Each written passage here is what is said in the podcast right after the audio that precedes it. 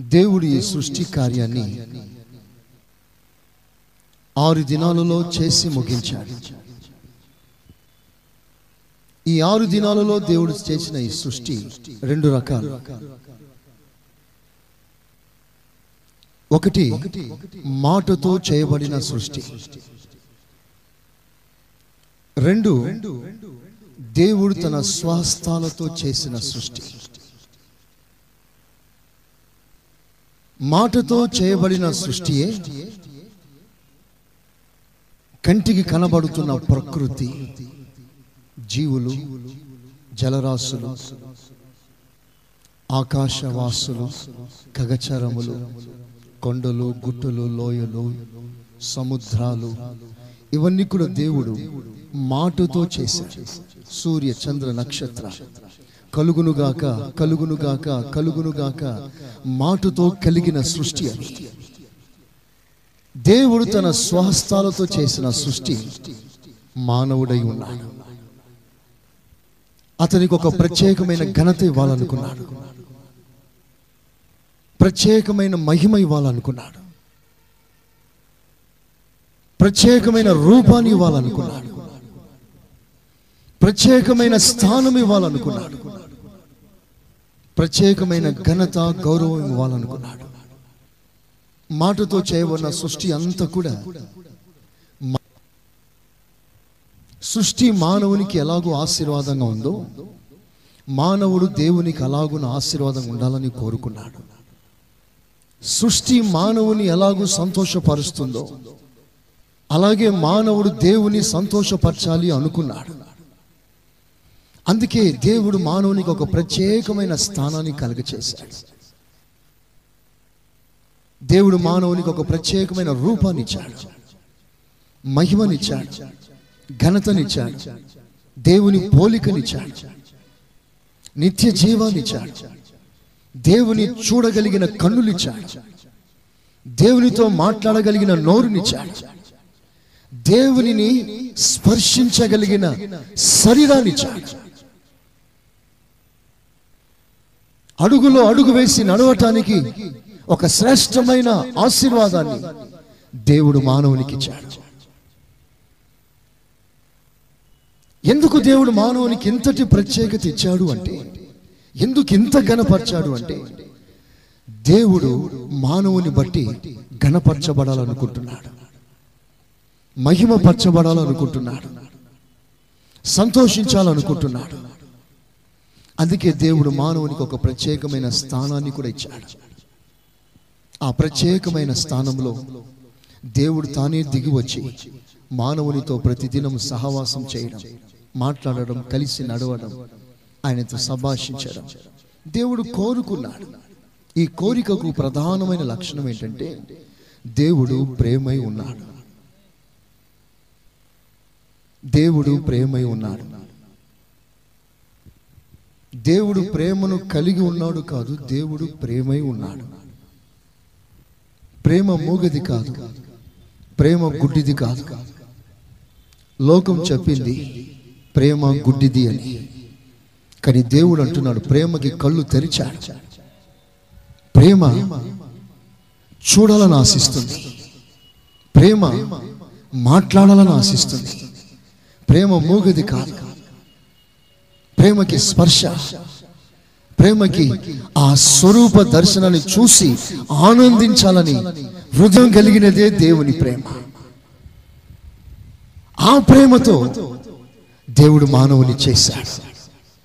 చేసి వానికి ఒక ప్రత్యేకమైన స్థానాన్ని ఇచ్చాడు. చూడండి సృష్టి అంతటినీ చూడండి. ప్రతి సృష్టికి ఒక ప్రత్యేకమైన స్థానాన్ని దేవుడు చేశాడు. సూర్యునికి ఒక ప్రత్యేకమైన స్థానం చేశాడు. చంద్రునికి నక్షత్రాలకి ఒక ప్రత్యేకమైన చోటుని ఏర్పాటు చేశాడు. సముద్రానికి ఒక ప్రత్యేకమైన చోటు ఏర్పాటు చేశాడు. మృగాలకు ఒక ప్రత్యేకమైన చోటుని ఏర్పాటు చేశాడు. జలరాశులకి ప్రత్యేకమైన చోటు ఏర్పాటు చేశాడు. సముద్రానికి ఒక ప్రత్యేకమైన చోటు ఏర్పాటు చేశాడు. ప్రతి సృష్టికి ఒక ప్రత్యేకమైన చోటుని ప్లేస్ స్థానాన్ని దేవుడు కలుగ చేసి వాటిని అక్కడే ఉంచాడు. ఏవి ఎక్కడ ఉండాలని దేవుడు సృష్టించాడో అవి అక్కడ ఉండుట వలన అవి బ్రతుకుతుంది. ఏవి ఎక్కడ ఉండాలని దేవుడు సృష్టించాడో అవి అక్కడ ఉండటానికి ఇష్టపడక బయటపడితే అవి సస్తాయి. చేప ఉంది. ఈ చేప నీళ్ళలో ఉండేటట్లుగా దేవుడు డిజైన్ చేశాడు. నీళ్ళలో ఉండేటట్లుగా దేవుడు దాన్ని సృష్టించాడు. సో చేప నీళ్ళలోనే ఉండాలి. నీళ్ళలోంచి బయటికి రాకూడదు. ఒకసారి కొన్ని చేపలు కలిసి మాట్లాడుకున్నాయి. మన బ్రతుకు ఎప్పుడు అండర్ గ్రౌండ్ బ్రతికేనా? ఎప్పుడు మనం నీళ్ళలోనే ఉండాలనా? ఇక బ్రతుకు కాలం అంతా నీళ్ళలోనే ఉండిపోవడం ఏంటి మన బ్రతుకు? అసలు పైన లోకంలో ఏం జరుగుతుందో మనకేం తెలియట్లేదే. రాత్రి పగులు ఎప్పుడు మనం నీటిలోనే అండర్ గ్రౌండ్లోనే ఉండిపోతున్నాం ఏంటి? కొంచెం చూసి రావాలని అనుకునే చేప. తల్లిని అడిగింది మమ్మీ మమ్మీ నా బ్రతుకు ఎప్పుడు ఈ ఎప్పుడు నీళ్ళలోనే ఉండాలా ఎప్పుడు ఇక్కడే ఉండాలా ఎప్పుడు ఈ మినిస్ట్రీ అయినా ఎప్పుడు ఈ సంస్థ అయినా ఒకసారి బయటికి వెళ్ళి చూసి వస్తాను అన్నది. తల్లి చక్కగా చెప్పింది నువ్వు అలా వెళ్ళకూడదమ్మా. నువ్వు ఇక్కడే ఉండాలి. నీ స్థానం ఇది. లివింగ్ సోర్స్ జీవానికి మూలము ఈ నీళ్ళలోనే ఉంది నీకు. నీళ్ళు విడిస్తే సస్తా అని పలుమార్లు హెచ్చరించింది. వినిపించుకొని ఒక్కసారి చూసి మళ్ళీ వచ్చేస్తాను మమ్మీ అన్నది. నువ్వు రాలేవు అన్నది మమ్మీ. లేదు నేను వస్తాను అంది. అంతలోనే వల ఒకటి నీళ్ళలో పడ్డది. ఆ వలను చూసి మురిసిపోయిన చేప ఆ నీ ఆ వలలోకి వెళ్తాను అంది. అది వల అందులో వెళ్ళకూడదు అని మమ్మీ హెచ్చరించింది. వినిపించుకొని వలలో పడ్డది. వలలో పడడమే ఆలస్యం. జాలరి బయటికి లాగాడు. అది నీళ్ళలోంచి ప్రత్యేకింపబడడమే ఆలస్యం. కొట్టుకోవడం ప్రారంభించింది. కేకలు వేస్తుంది. మమ్మీ నువ్వు చెప్పిన మాట వినిపించుకోలేదు. నా స్థానాన్ని విడిచా దేవుడు నాకే నియమించిన స్థలాన్ని విడిచిపెట్టాడు. కొట్టుకుంటుంది తణుకులాడుతుంది.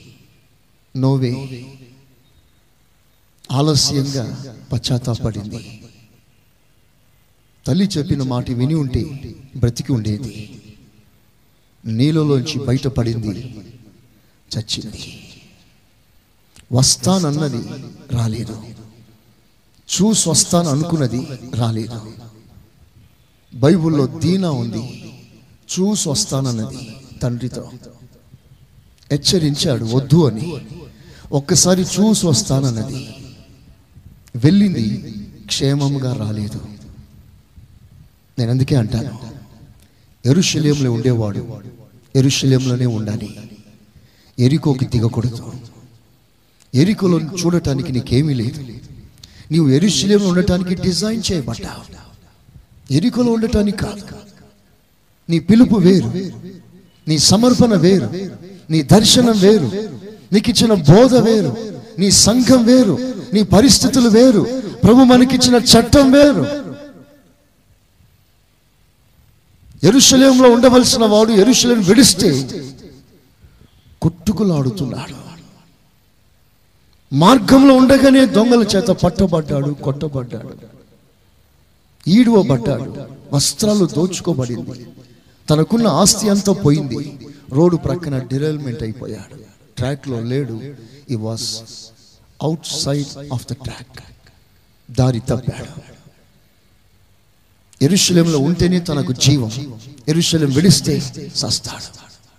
రాహ ఉంది బైబుల్లో. ఎర్రని దారము కట్టబడిన ఇంట్లో ఉంటేనే ఆమె బ్రతుకుతుంది. ఆ ఇల్లు విడిచిన దినం ఆమె సస్తుంది. ఇస్రాయిలు ఉన్నారు. పస్కా రక్తము పోయబడిన ఇంట్లో ఉన్నంత వరకే తొలిచూలు పుట్టిన ప్రథమ పుత్రులు బ్రతుకుతారు. ఆ ఇల్లు విడిస్తే వారు సస్తారు. షిమ్మికి సొలొమోన్ ఒక గీత గీశాడు. ఎరుషలేం దాటకూడదు. గీత దాటావా సస్తావు? అన్నాడు సొలోమోన్. గీత దాటాడు చచ్చాడు. కొండ మీద ఉన్నవాడు కొండ మీదనే ఉండాలి. కొండ కిందికి దిగకూడదు. దిగిన నాడు ఆత్మీయంగా నువ్వు దిగజారిపోయావని అర్థం. అందుకు దేవుడే దిగి వచ్చి ప్రశ్నిస్తాడు ఏమని? ఏలియా ఇక్కడ ఏం పని నీకు? ఎక్కడ ఉండవలసిన వాడు? ఎక్కడ దిగజారిపోయావేంటి? కొండ మీద ఉండవలసిన వాడివి నీవు. కొండ మీద నువ్వు డిజైన్ చేయబడ్డా కొండ కింద కాదు. యేసు ప్రభు తన రాకడను గురించి మాట్లాడుతున్నప్పుడు మిద్ద మీద ఉండేవాడు మిద్ద మీదనే ఉండాలి కిందికి దిగకూడదు. పొలంలో ఉండేవాడు పొలంలోనే ఉండాలి ఇంటికి రాకూడదు. సేవలో ఉన్నవాడు సేవలోనే చచ్చిపోవాలి ఇంటికి వెళ్ళకూడదు. పరిచర్యలో ఉండేవాడు పరిచర్యలోనే ఉండాలి ఇంటికి వెళ్ళకూడదు. బాధ్యత కలిగిన వాడు బాధ్యత చచ్చినంత వరకు మోస్తూ వెళ్ళాలి బాధ్యత విడిచి బాధ్యత లేనివానిగా ప్రవర్తించకూడదు. ఎవరు ఏ పిలుపుతో పిలువబడ్డారో ఆ పిలుపులోనే ఉండాలి. నీవు పిలువబడిన పిలుపు నీకు కలిగిన దర్శనం నీకు కలిగిన ఏర్పాటు నువ్వు అందులోనే స్థిరంగా ఉండాలని ప్రభు ఆశిస్తున్నా. అందుకే దేవుడు ఏం చేశాడంటే నిన్ను పిలిచి నిన్ను ఏర్పాటు చేసి నీకు ఒక ప్రత్యేకమైన పనిని అప్పగించి నీ చుట్టూ దేవుడు కంచె వేశాడు. దేవునికి స్తోత్రం చెప్పండి గట్టిగా. చెప్పండి గట్టిగా. విశ్వాసులు చెప్పండి గట్టిగా. హలోయా దేవుడు నిన్ను ప్రత్యేకించి ఓ ప్రత్యేకమైన స్థానాన్ని ఇచ్చి నీ చుట్టూ కంచె వేశా ఆదాముని దేవుడు తోటలో ఉంచి ఆ తోటకి దేవుడు కంచె వేశాడు. కంచె వేసి అన్నాడు నేను ఈ తోటలో ఉంచాను. ఎందుకు ఉంచాను అంటే ఈ తోటను సేద్యపరచు. ఈ తోటను కావలి కాయి అంటే కంచెని జాగ్రత్తగా చూసుకో. కంచె దాటవద్దు అన్నాడు. కంచె దాటువానిని పాము కరుస్తుందంట. బైబుల్ సెలవిస్తుంది. కంచె దాటితే పాము కరుస్తుంది. ఆనాడు ఆదాము కంచె దాటాడు పాము కరిసింది. ప్రతి ప్రతి దానికి దేవుడు ఒక కంచె వేశాడు ఒక హద్దు నియమించాడు. హద్దు దాటితే యుద్ధమే. అద్దు దాటితే యుద్ధమే. అద్దు దాటితే ప్రమాదమే. మన మాటకు హద్దు ఇచ్చాడు. మన చూపుకు హద్దు ఇచ్చాడు. మన ఆలోచనకు ఒక హద్దు ఇచ్చాడు. మన చట్టానికి ఒక హద్దు ఇచ్చాడు. మన అధికారానికి ఒక హద్దు ఇచ్చాడు. దేశానికి ఒక హద్దు ఉంది. రాష్ట్రానికి ఒక హద్దు ఉంది. జిల్లాకు ఒక హద్దు ఉంది. మన కరీంనగర్ కూడా ఒక హద్దు ఉంది. కరీంనగర్ దాటితే అది కరీంనగర్ అని పిలువబడదు. అది వరంగల్ ఏరియాలోకి వచ్చేస్తారు అద్దు దాటితే ప్రమాదమే. ఇండియా పాకిస్తాన్కి మధ్యలో యుద్ధానికి కారణం ఏంటో తెలుసా? అద్దు దాటి వాళ్ళ లోపలికి రావడం వీళ్ళు యుద్ధాలు ప్రారంభించడం. ఇస్రాయిల్ ప్యాలెస్టీన్కి మధ్యలో యుద్ధానికి కారణం ఏంటో తెలుసా? అద్దు దాటడం అద్దు దాటితే మనకు ప్రమాదం. సముద్రం అద్దు దాటితే దాని పేరు సునామీ. నక్షత్రం హద్దు దాటితే వేల కొలది మంది మరణిస్తారు. సూర్యుడు హద్దు దాటితే ప్రకృతియే బీభత్సంగా మారిపోతుంది. సింహానికి నియమబడిన హద్దు అది దాటితే అది సస్తుంది అనేకుల్ని చంపుతుంది. ఎవరిని దేవుడు ఎక్కడ ఉండాలని డిజైన్ చేశాడో వారు అక్కడే ఉండి దేవుని మహిమపరచాలి. అక్కడి నుంచి నువ్వు దాటకూడదు. ఇంక వేరేది నువ్వు ఆశించకూడదు. దేవుడు నిన్ను పిలిచాడు ఏర్పాటు చేశాడు ఓ ప్రత్యేకమైన స్థానాన్ని దేవుడిని కలుగ చేశాడు నీవు అక్కడే ఉండాలని దేవుడు కోరుకుంటున్నాడు. అందుకే దేవుడు నేను చుట్టూ కంచె వేశాడు. కంచె ఎందుకు వేశాడంటే లోకంలో నుంచి నిన్ను వేరు చేయటానికి. మన చుట్టూ ఉన్న కంచె మామూలు కంచె కాదు. దేవుడు మన చుట్టూ వేసిన కంచె మామూలు కంచె కాదంట అది అగ్ని లాంటి కంచెనంట. చదవండి బైబిల్లో జకరియా పుస్తకం రెండవ అధ్యాయం. ఐదో వాక్యం. నేను దాని చుట్టూ అగ్ని ప్రాకారముగా ఉందును నేను దాని చుట్టూ అగ్ని ప్రాకారంగా ఉంటాను. నేను దాని మధ్యను నివాసినై. నేను దాని మధ్యలో నివాసినై మహిమకు కారణముగా ఉంది మహిమకు కారణంగా ఉంటాను. ఇదే యెహోవా వాక్కు. ఇదే యహోవ వాక్ దేవుని చుట్టూ కంచె వేశాడు. అది మామూలు కంచె కాదు. అగ్ని కంచె అగ్ని ప్రాకారం. అగ్ని ప్రాకారాన్ని వేశాడు. ఈ అగ్ని ప్రాకారంలో ఉండే దేవుని బిడ్డలకి రెండు ఆశీర్వాదాలు ఇస్తున్నాడు. ఒకటి నేను నీతో ఉంటాను. రెండు నీవు దేవుని మహిమకు కారణంగా ఉంటావు. నువ్వు దేవుని మహిమపరిచేవాణిగా ఉంటావు. చూడండి దేవుని బిడ్డలారా అగ్ని కంచె ఎందుకు వేశాడో తెలుసా?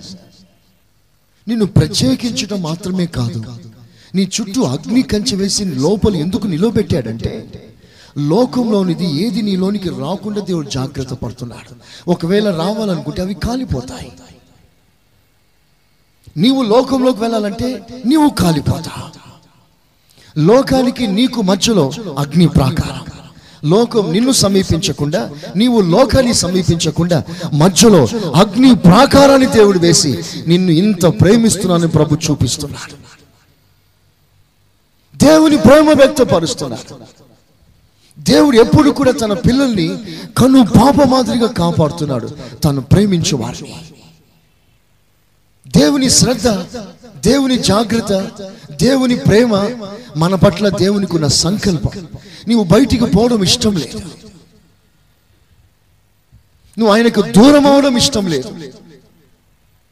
ఆయన ప్రేమకు వ్యతిరేకిగా ఉండడం దేవునికి ఇష్టం లేదు. ప్రేమ ఏ విధంగా స్పందనను ఆశిస్తుందో దేవుని ప్రేమ ఎప్పుడు కూడా నీ స్పందన ప్రతిస్పందన కోరుకుంటూ ఉంది. అందుకే కంచె వేశాను నేను. కానీ ఇది మనం ఎరగక మనం ప్రభుకు చాలా దూరం అయిపోతున్నాం. ఈ రోజున లోకము సంఘములో ప్రవేశిస్తుంది. ఈ రోజులో సంఘాల పరిస్థితి చూడండి. ఒకసారి మీరు ఆలోచన చేయండి. సంఘాల్లో పాలిటిక్స్ ఎంటర్ అయినాయి. సంఘాల్లో మనుషుల పద్ధతులు ప్రవేశించాయి. సంఘాల్లో గ్రూపిజం ప్రవేశించింది. సంఘాల్లో వర్గాలు భేదాలు ప్రవేశించాయి. సంఘంలో నానా రకమైన శరీర సంబంధమైన కార్యాలు ప్రవేశించాయి. రకరకాల లోక పద్ధతులు లోక ఆచారం ఇవన్నీ సంఘంలో ప్రవేశించింది. కారణం ఏంటో తెలుసా? ఈనాడు అనేక సంఘాల చుట్టూ ఉన్న కంచె లేదు. కంచె కొట్టేశారు. వారు బయటికి వెళ్ళిపోయారు. మీకు మంచి విషయం నేను చెప్తాను. నూతన ఎరుషలేం పట్టణానికి వచ్చి బైబిల్లో రాస్తుంది ఆ పట్టణానికంట ఎత్తైన ప్రాకారాలు దేవుడు కట్టాడట. స్తోత్రం చెప్పండి గట్టిగా. చెప్పండి గట్టిగా. హలోయ నూతన ఎరుషలేం అనే పట్టణానికి ఎత్తైన ప్రాకారాలు దేవుడు కట్టాడు. ఎత్తైన ప్రాకారాలు. ఆ నూతన ఎరుషలేం పట్టణం ఎవరో కాదు పెళ్ళి కుమార్తె సంఘం.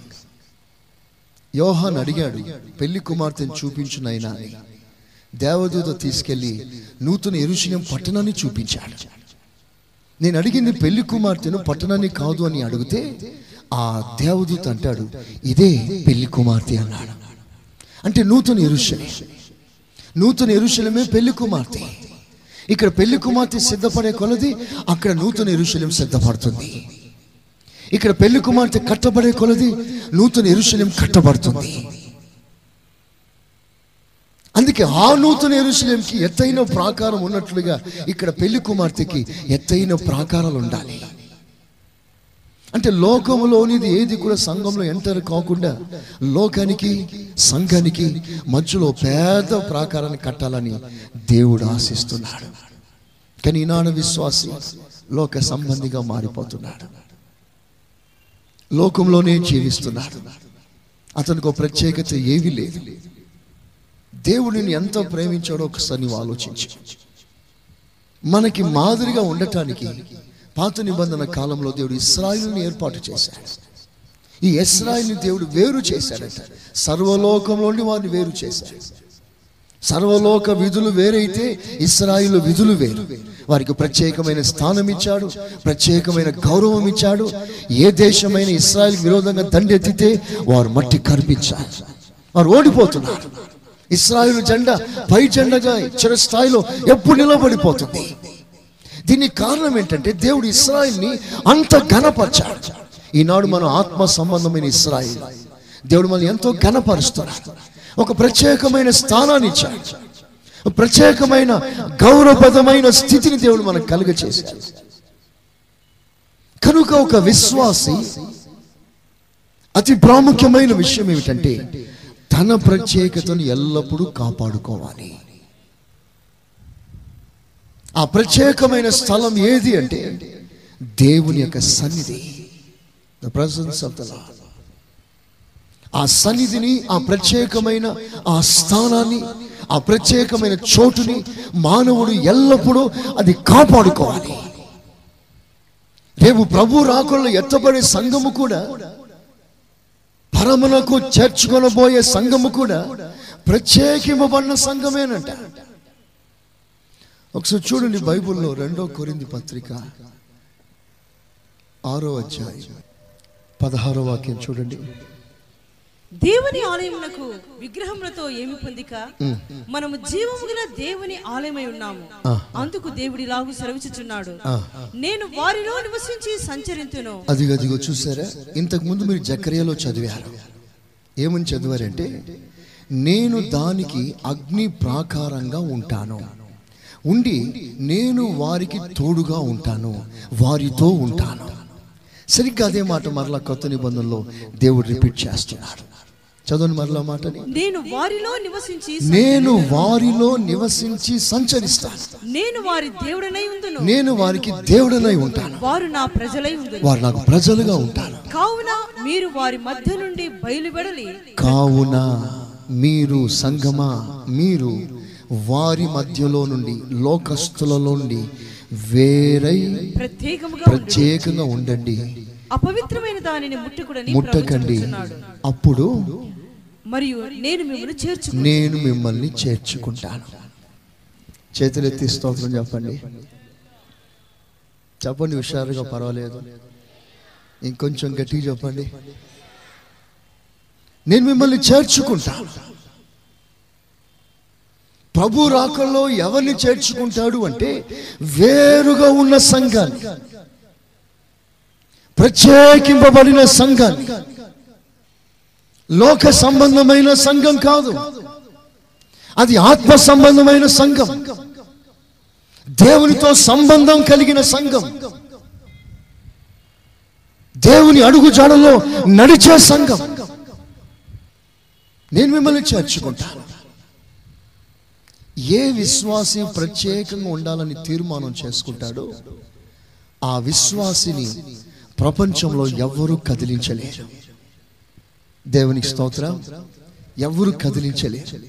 ఏ మంత్ర శక్తులు ఏ చేతబడి శక్తులు ఏ అపవాది క్రియలు వారిని సమీపించారు.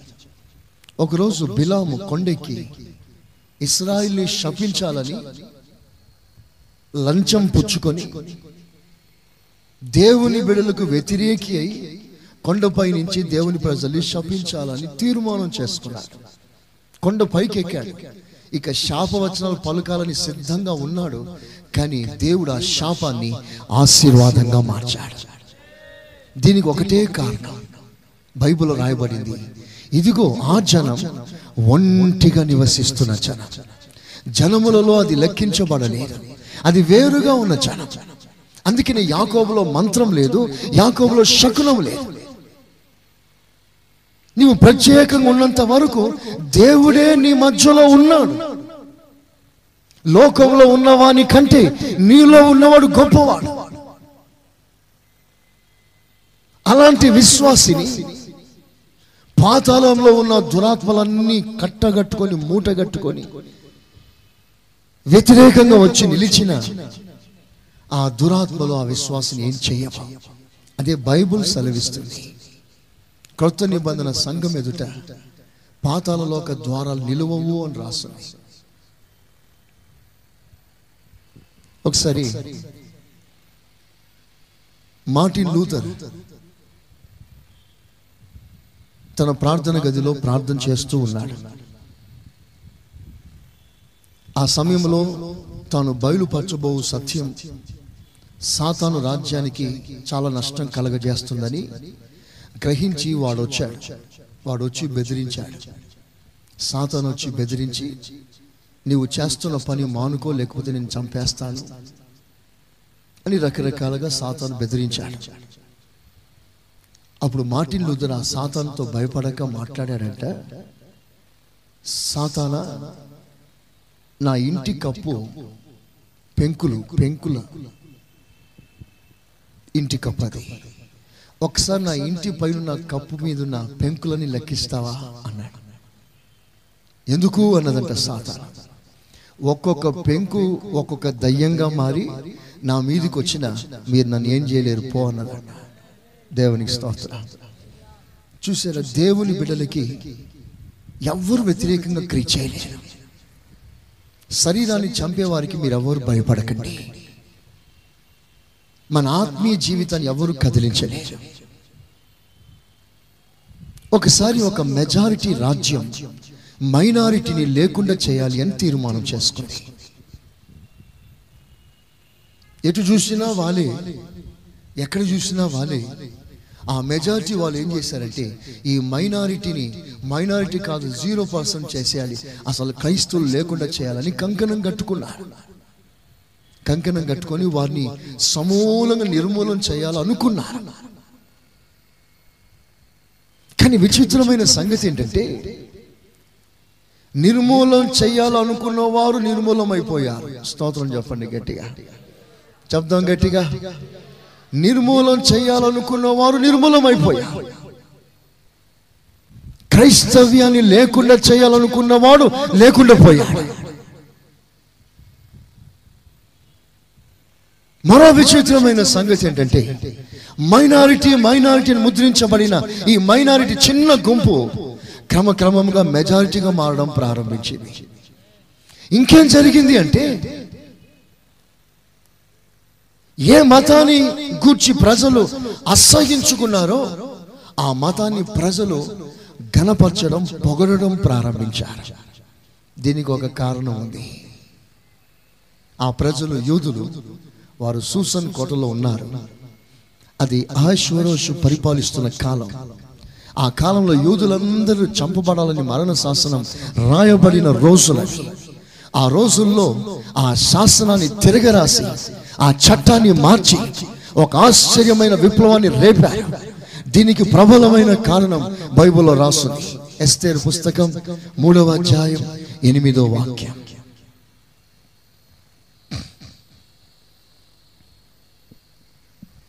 అంతటా హామాను అహస్వరోస్తో చెప్పినదేమనగా ఆ. మీ రాజ్య సంస్థానములన్నిటి అందుండు జనములలో ఒక జాతి వారు చెదరి ఉన్నారు. ఒక జాతి వారు చెదరి ఉన్నారు. వారి విధులు వారి విధులు సకల జనుల విధులకు వేరుగా సకల జనుల విధులకు వేరుగా ఉంది.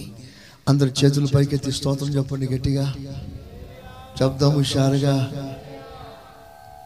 వీళ్ళ చట్టం అంట వేరుగా ఉందంట. వీళ్ళ విధులు వేరుగా ఉన్నాయట. వీళ్ళ ఆచారాలు వేరుగా ఉన్నాయంట.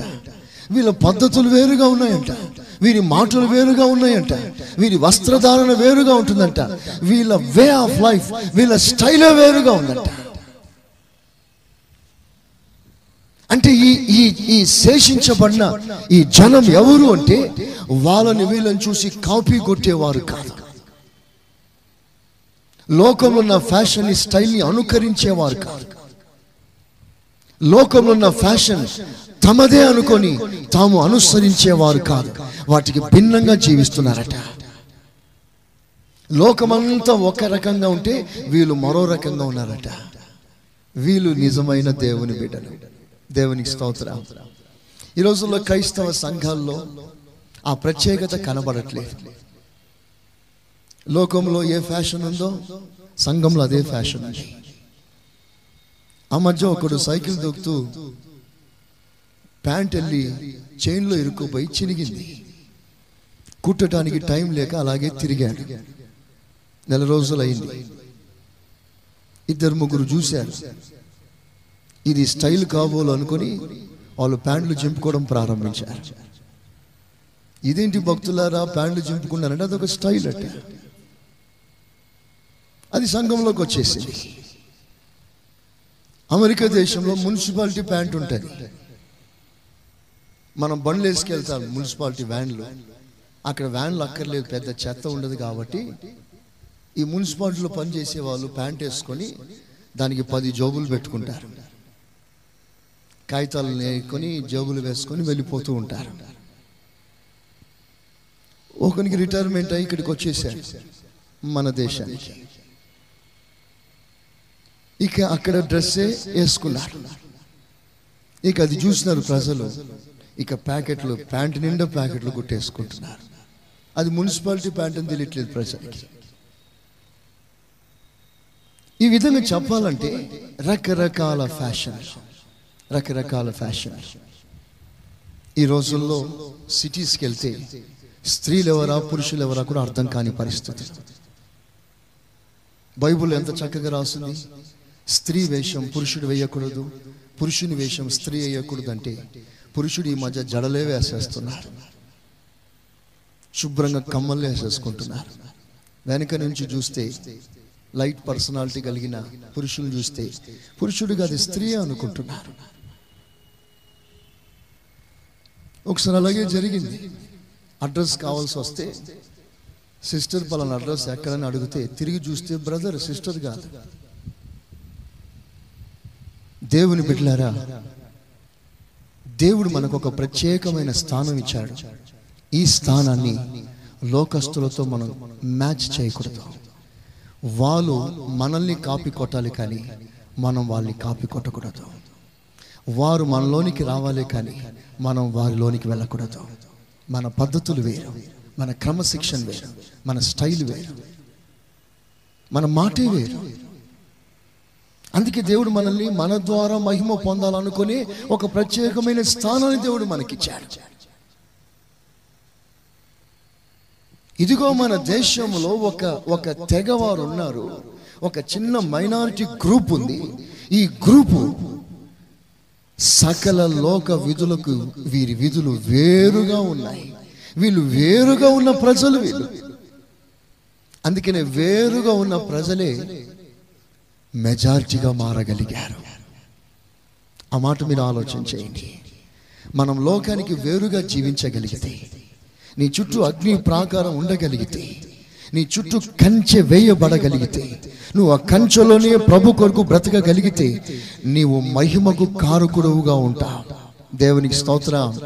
అనేకులు ప్రభుని మహిమపరుస్తారు. అనేకులు ప్రభుని కనపరుస్తారు. దేవుడు ఎక్కడ ఉన్నాడో తెలియదు కానీ ఆ వ్యక్తిని చూస్తే ఆ మనిషిని చూస్తే దేవుని చూసినంత ఫీలింగ్ నాకు వస్తుంది అని ప్రజలు చెప్పగలుగుతున్నారు. మన మాట వింటే ప్రజలు ఆనందిస్తున్నారు సంతోషిస్తున్నారు.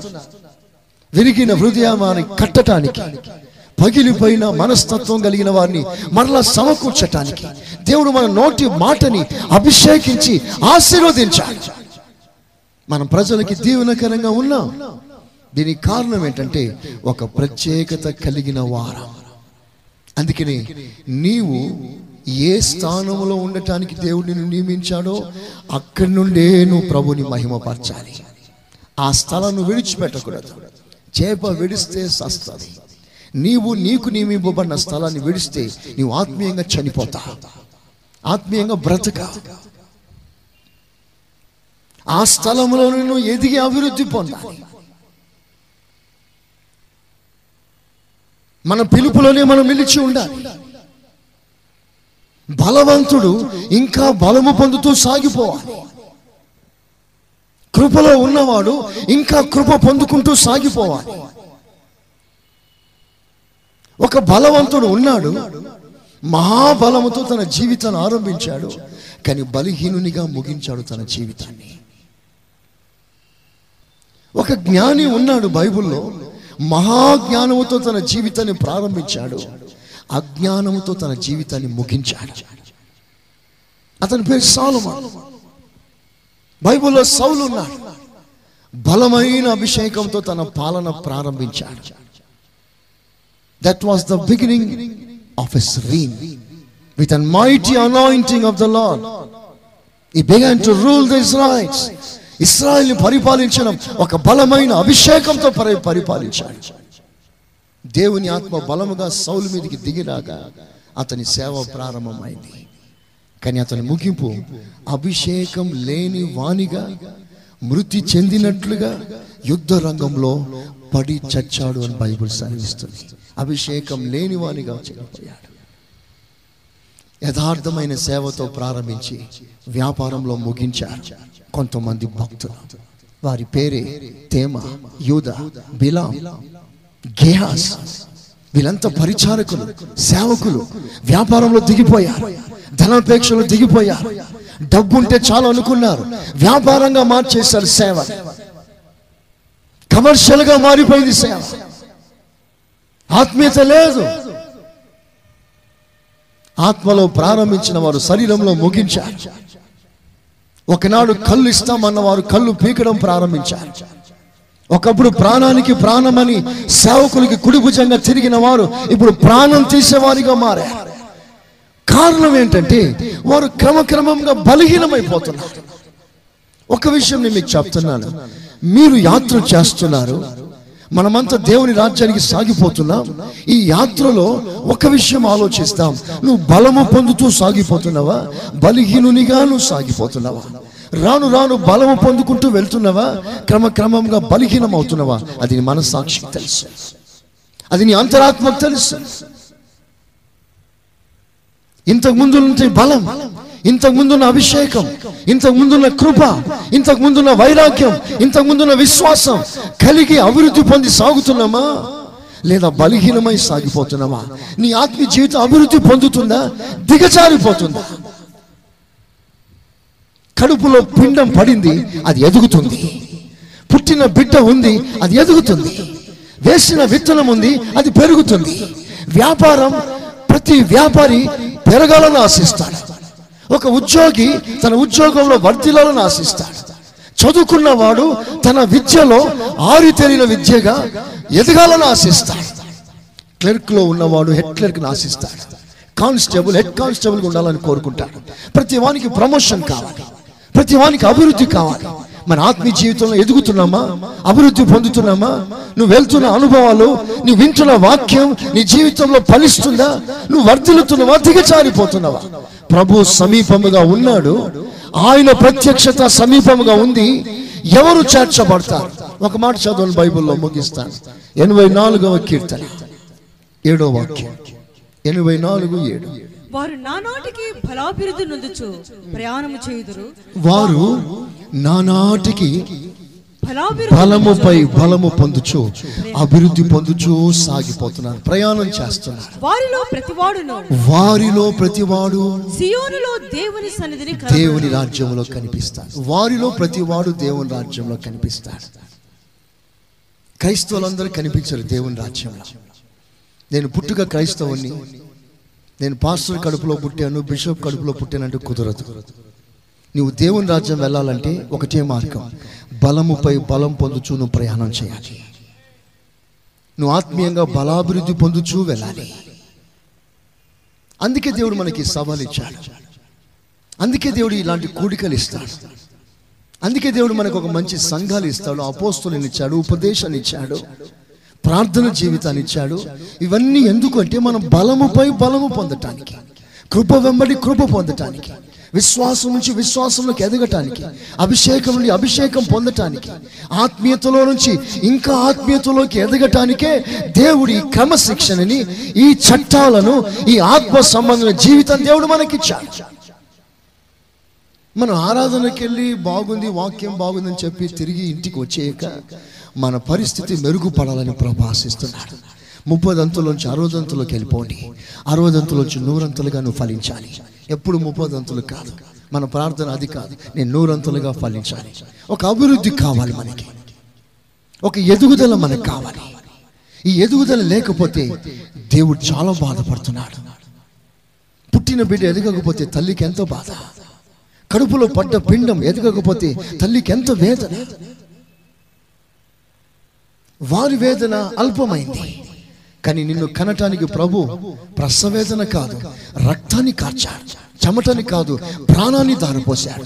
నిన్ను కనిన ఆ ఏసయ్యకి నిన్ను కొన్న ఏసయ్యకి నీలో ఒకటి ఆశిస్తున్నాడు. నీవు క్రమక్రమముగా ఎదుగుట మాత్రమే కాదు రేపు నువ్వు ఆయన వంటి వానిగా ఆయనతో సమానముగా ఆయన సంపూర్ణతకు సమానమైన పరిపూర్ణతలోకి నువ్వు ఎదగాలనే దేవుడు సంకల్పించాడు. నీ టార్గెట్ అదై ఉండాలి. నీ దర్శనం అదై ఉండాలి. అఫ్ కోర్స్ మానవుడు బలహీనుడు కొరత కలిగిన వాడు కానీ మనలో ఒక కోరిక. ఏమిటా కోరిక? నేను ఏసయ్య మాదిరిగా మారాలి. నేను ఏసయ్య లాంటి జీవితంలో ఎదగాలి అనే ఒక ఆశ ఆలోచన మనకు రావాలని ప్రభు కోరుకుంటున్నాడు. ఆ ఆశ మీ గుండె నిండా పెంచుకోండి.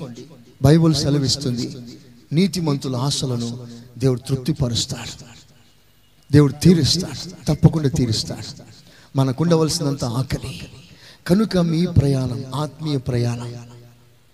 పదిహేను సంవత్సరాల విశ్వాసులు ఉన్నారు ముప్పై సంవత్సరాల విశ్వాసులు ఉన్నారు పుట్టినప్పటి నుంచే క్రైస్తవులుగా ఉన్న విశ్వాసులు ఉన్నారు మీరు ఎంత ఎదిగారు? మీరు సంపాదించిన ఆత్మ సంబంధమైన ధనం ఎంత? రేపు ప్రభు తూకంలో పెట్టినప్పుడు నీవు సంపాదించిన ఆస్తి ఆ తూకానికి సరిపోతుందా? ప్రభు రాకల్లో కొనిపోబడటానికి నీవు సంపాదించిన ఆస్తి వెల సరిపోయిన వెలగా ఉందా? ఆత్మీయ జీవితం ఒక వ్యాపారంతో పోల్చాడే దేవుడు ప్రాఫిట్ అండ్ లాస్ ఎందరో ఆత్మీయంగా ఎదుగుతున్నారు కానీ కొందరు తరుగుతున్నారు. బలం పొందుతున్న వారు కొందరు బలహీనం అవుతున్న వారు కొందరు. ఎదుగుతున్న వారు కొందరు తరుగుతున్న వారు కొందరు. ఎత్తబడటానికి కొంతమంది సిద్ధపడుతున్నారు విడువబడటానికి కొంతమంది సిద్ధపడుతున్నారు. దేవుడు నీలో ఆశిస్తున్నాడు రాను రాను బలముపై బలం పొందుతూ నీవు సాగిపో. బలముపై బలం పొందుతూ సాగిపో. బైబిల్లో దావీదున్నాడు. ఈ దావిదు ఏ విధంగా బలముపై బలం పొందుతూ సాగిపోయాడో చూసారా ప్రారంభంలో ఒక ఎలుగు బంటిని చంపారు. ఆ తర్వాత ఒక సింహాన్ని చంపారు. ఆ తర్వాత గొలియాతుని చంపారు. ఆ తర్వాత రాజ్యాలనే జయించాడు. ఆ తర్వాత సియోను కోటను పట్టుకున్నాడు. From victory to victory from strength to strength దావీదు ఎదుగుతూ ఎదుగుతూ ఎదుగుతూ సియోను కోట పట్టుకున్నంత వరకు ఎదిగాడు. అతని సింహాసనం దేవుడి దిగి వచ్చి స్థిరపరిచాడు. ఆ సింహాసనం దేవుడు కూర్చున్నాడు. ఆ తర్వాత తరంలో యేసుక్రీస్తు కూడా దావీదు కుమారునిగా దిగి రావాల్సి వచ్చింది. బలముపై బలం పొందిన భక్తుడు. బైబిల్లో డానియల్ కూడా ఉన్నాడు. అతడు ఒక బానిసయే. కానీ క్రమ క్రమముగా ఎదిగాడు వర్ధిల్లాడు అభివృద్ధి పొందాడు. అదే దానియల్ పుస్తకంలో నెబుకెద్నెజర్ ఒక కల కన్నాడు ఒక దర్శనం చూశాడు. ఆ దర్శనంలో పంచలోహంలో కలిగిన దర్శనం విగ్రహం. ఆ విగ్రహం బ్రహ్మాండమైన విగ్రహం. ఆ విగ్రహాలకి ఐదు భాగాలు ఐదు లోహాలు. తల బంగారముతో ప్రారంభమైంది కానీ కాళ్ళు పాదములు మాత్రం మట్టితో ముగిసింది. ఒక విషయాన్ని గమనించండి. ఆ దర్శనం ఎలా ప్రారంభమైందంటే బంగారు సామ్రాజ్యంతో స్టార్ట్ అయింది. కానీ రాను రాను రాను రాను రాను విలువ తగ్గుతూ వచ్చింది. ఇది నెబుకద్నెజర్ దర్శన. ఇది నెబుకద్నెజర్ కళ. బంగారం తర్వాత సిల్వర్ బ్రాంజ్ తర్వాత సిల్వర్ తర్వాత ఐరన్ తర్వాత క్లే. బంగారం విలువ ఎంత? మట్టి విలువ ఎంత? బంగారం దాని తర్వాత దానికి తన్ దానికన్నా లో క్వాలిటీ తర్వాత దానికంటే ఇంకా లో క్వాలిటీ తర్వాత దానికంటే ఇంకా లో క్వాలిటీ అంటే ఆ విగ్రహం రాను రాను విలువ తగ్గుతూ ఉంది. విలువ తగ్గుతూ ఉంది. రేట్ తగ్గుతూ ఉంది. ఆ విగ్రహమే రాజ్యానికి సాదృశ్యం. మరి నీ ఆత్మీయ రాజ్యానికి సాదృశ్యంగా నీకు ఎలాంటి దర్శనం ఉంది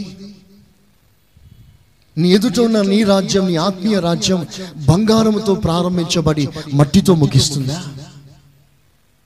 నేల మంటిలో పడి ఉన్న వారిని లేవనెత్తి సింహాసనం మీద కూర్చుండ పెట్టగలిగిన దేవుణ్ణి ఆరాధిస్తున్నాం మనం. దేవునికి స్తోత్రం చెప్పండి. చెప్పండి గట్టిగా. హలోయా ఇది నెబుకర్ దర్శనమే. రాను రాను బలిహీనమవుట. ఇలాంటి భక్తులు పరిశుద్ధ గ్రంథంలో ఎందరో ఉన్నారు. బలహీనమవుతూ బలహీనమవుతూ చిట్ట చివరికి భ్రష్టులైపోయారు మట్టి కరిసిపోయారు. అందుకనే ప్రభు నీతో మాట్లాడుతున్నాడు. బలముపై బలము పొందుతూ మనం దేవుని రాజ్యానికి చేరాలి. అందుకు కావలసిన ఒక అభిషేకం కావాలి. అందుకు కావలసిన ఒక ప్రత్యేకమైన కృప కావాలి మనకి. ప్రియమైన దేవుని బిడ్లారా మీరు ఏ సంఘస్థులైనా సరే మీ డినామినేషన్ ఏదైనా సరే డినామినేషన్ కాదు అవసరమైంది. ఒక అభిషేకం నీకు అవసరం. ఒక అపోస్తుల బోధ నీకు అవసరం. సరైన సత్యం నీకు అవసరం. సరైన ఉపదేశం నీకు అవసరం. బూర స్పష్టము కాని ఎడల యుద్ధానికి ఎవడు సిద్ధపడతాడు? బలమైన ఆహారం తినకపోతే రేపు ఆయన ఎదుట నిలిచే శక్తి నీకేది? కథలతో సరిపెట్టుకుంటున్నావేమో? నామకార్థంగా వెళ్ళి వచ్చేస్తున్నావేమో? నీకు తగిన ఆహారం నువ్వు తినట్లేదేమో జీర్ణించుకోవట్లేదేమో పైకి విశ్వాసి అంటున్నావు. కానీ అంతరంగంలో శక్తి ఏది? తింటే కదా నీకు శక్తి. మర్మాలు బయలుపరచబడితే కదా శక్తి. ఉన్నతమైన ఉపదేశం జీర్ణించుకుంటేనే కదా ఆత్మలో అంతరంగంలో శక్తి. ఆ శక్తియే రేపు ఆయన ఎదుట నిన్ను నిలబెడుతుంది. ప్రియమైన విశ్వాసుల రాజీ పడకండి. మొహమాట పడకండి. సత్యం కొరకు జీవించడానికి తీర్మానం చేసుకోండి. మన ప్రభు త్వరగా రానే ఉన్నాడు ఆయన ఎదుట నిలిచేవారు ఎవరు అంటే తగిన బలము కలిగిన వారు. తగిన శక్తి కలిగిన వారు. ఆ శక్తి నువ్వు పొందుతూ నువ్వు ఆత్మీయంగా ప్రయాణం సాగించు. ఆయన త్వరగా వస్తున్నారు. ఆయన బలముతో వస్తాడట ఆ బలముతో వచ్చినప్పుడు తగిన బలము నీకు అవసరం. అందుకే నువ్వు ప్రార్థన చేసుకో. బలహీనమైపోతుంటే ప్రభు దగ్గర అడుగు. నన్ను బలపరచు ప్రభా. నీ ఎదుట నిలిచే యోగ్యత నాకు దయచేయి. ప్రభు తప్పకుండా నేను బలపరుస్తాడు. ఆయన పేరే బలవంతుడు. దేవునికి స్తోత్రం. చెప్పండి గట్టిగా. ఆయన పేరు బలవంతుడు. ఆయన బలమిచ్చువాడు ఆయన బలపరచువాడు. ఆ బలపరచువాడు మనకు తోడై ఉండి మనకు తగిన బలాన్ని శక్తినిచ్చి ఆయన ఎదుట నిలిచే కృపను దేవుడు మనకు అనుగ్రహించును కాక చెప్పండి ఆమెనని చెప్పండి హుషారు అందరూ ఒకసారి అలాగే లేచి నిలబడండి. అందరు లేచి నిలబడండి ఒకసారి. హల్లెలూయా నీకు స్తోత్ర స్తోత్ర. ఒక రెండు నిమిషాలు మనం ప్రభుతో మాట్లాడుకుందాం. ఇంతసేపు ప్రభు నీతో మాట్లాడాడు. ఇప్పుడు మనం ప్రభుతో మాట్లాడే సమయం. ఒక్క మాట చెప్పు ప్రభుతో. తండ్రి నన్ను బలపరచు. శబ్దం ఒక్క మాట. నీ ఎదుట నిలిచే శక్తి నాకు కావాలి. నీ శక్తితో నింపు ప్రభా నీ బలముతో నింపు ప్రభా నీ అభిషేకంతో నింపు ప్రభా నామకార్థంగా సాగిపోతుంది ప్రభా నా బ్రతుకు. నా ఆత్మీయ జీవితంలో వైరాగ్యం లేదు రోషం లేదు. ఎలాంటి ఆసక్తి లేదు. ఏదో పేరు కొరకు వెళ్ళి వస్తున్నాను. రాను రాను బలహీనమవుతున్నాను బలము పొందలేకపోతున్నాను. నీవు నన్ను దర్శించండి. ఒక ప్రత్యేకమైన అభిషేకం నాకు ఇవ్వండి. ఒక మాట మన నోరు తెచ్చి ప్రార్థన చేసుకుందాం. అందరం ప్రార్థన చేసుకుందాం. హల్లెలూయా నీకు స్తోత్రం. హల్లెలూయా నీకు స్తోత్రం.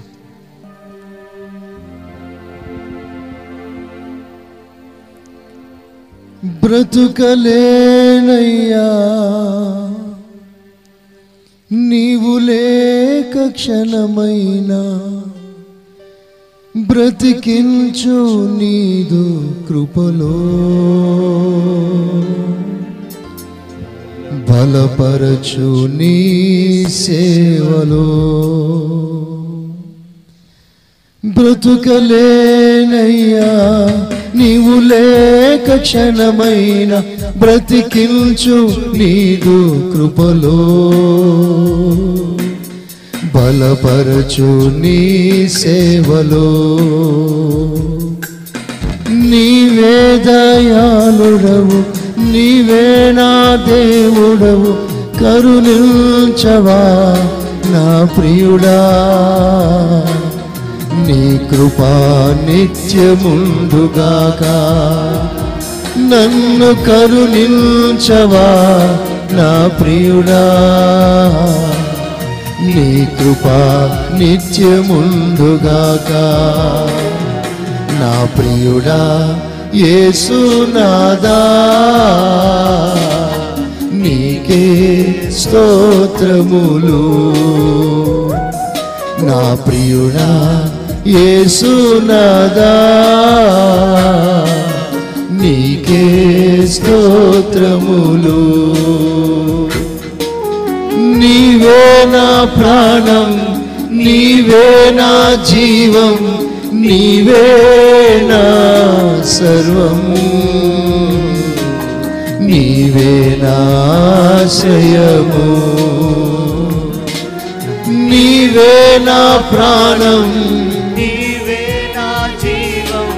నీవేనా సర్వం? నీవేనాశ్రయము నా ప్రియుడా యేసుదాదా నీకే స్తోత్రములు.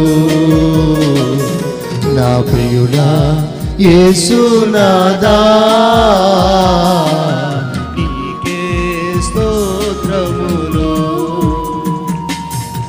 నీకే స్తోత్రములు. ఏ మంచి లేదయ్యా నన్ను ప్రేమించుటకు ఏమిచ్చి రుణం తీర్చునయ్యా ఏమి లేని దరిద్రుడను. ఏ మంచి లేదయ్యా నన్ను ప్రేమించుటకు ఏమిచ్చి రుణము తీర్చనయ్యా. ఏమి లేని దరిద్రుడను నిరుపేదను నేను ఏమి ఊవలేనయ్యా. నిన్నే స్తుతించెదనయ్యా. నీ పరిచర్య చేసేదనయ్యా. నిరుపే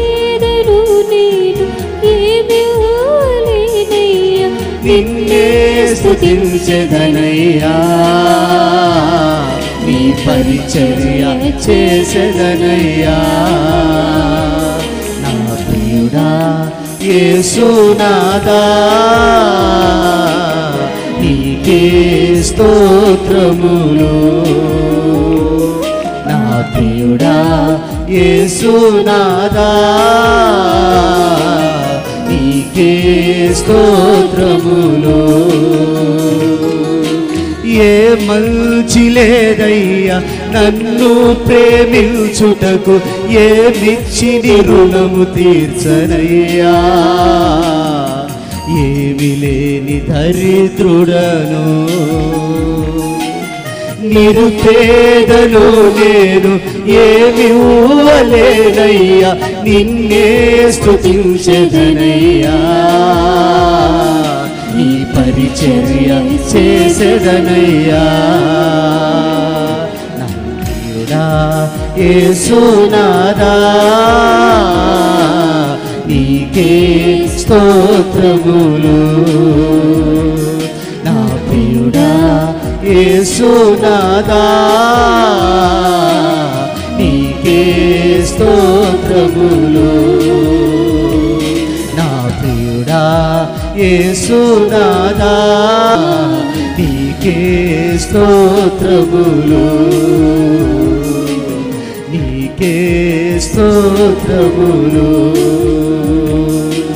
నీకే స్తోత్రములు.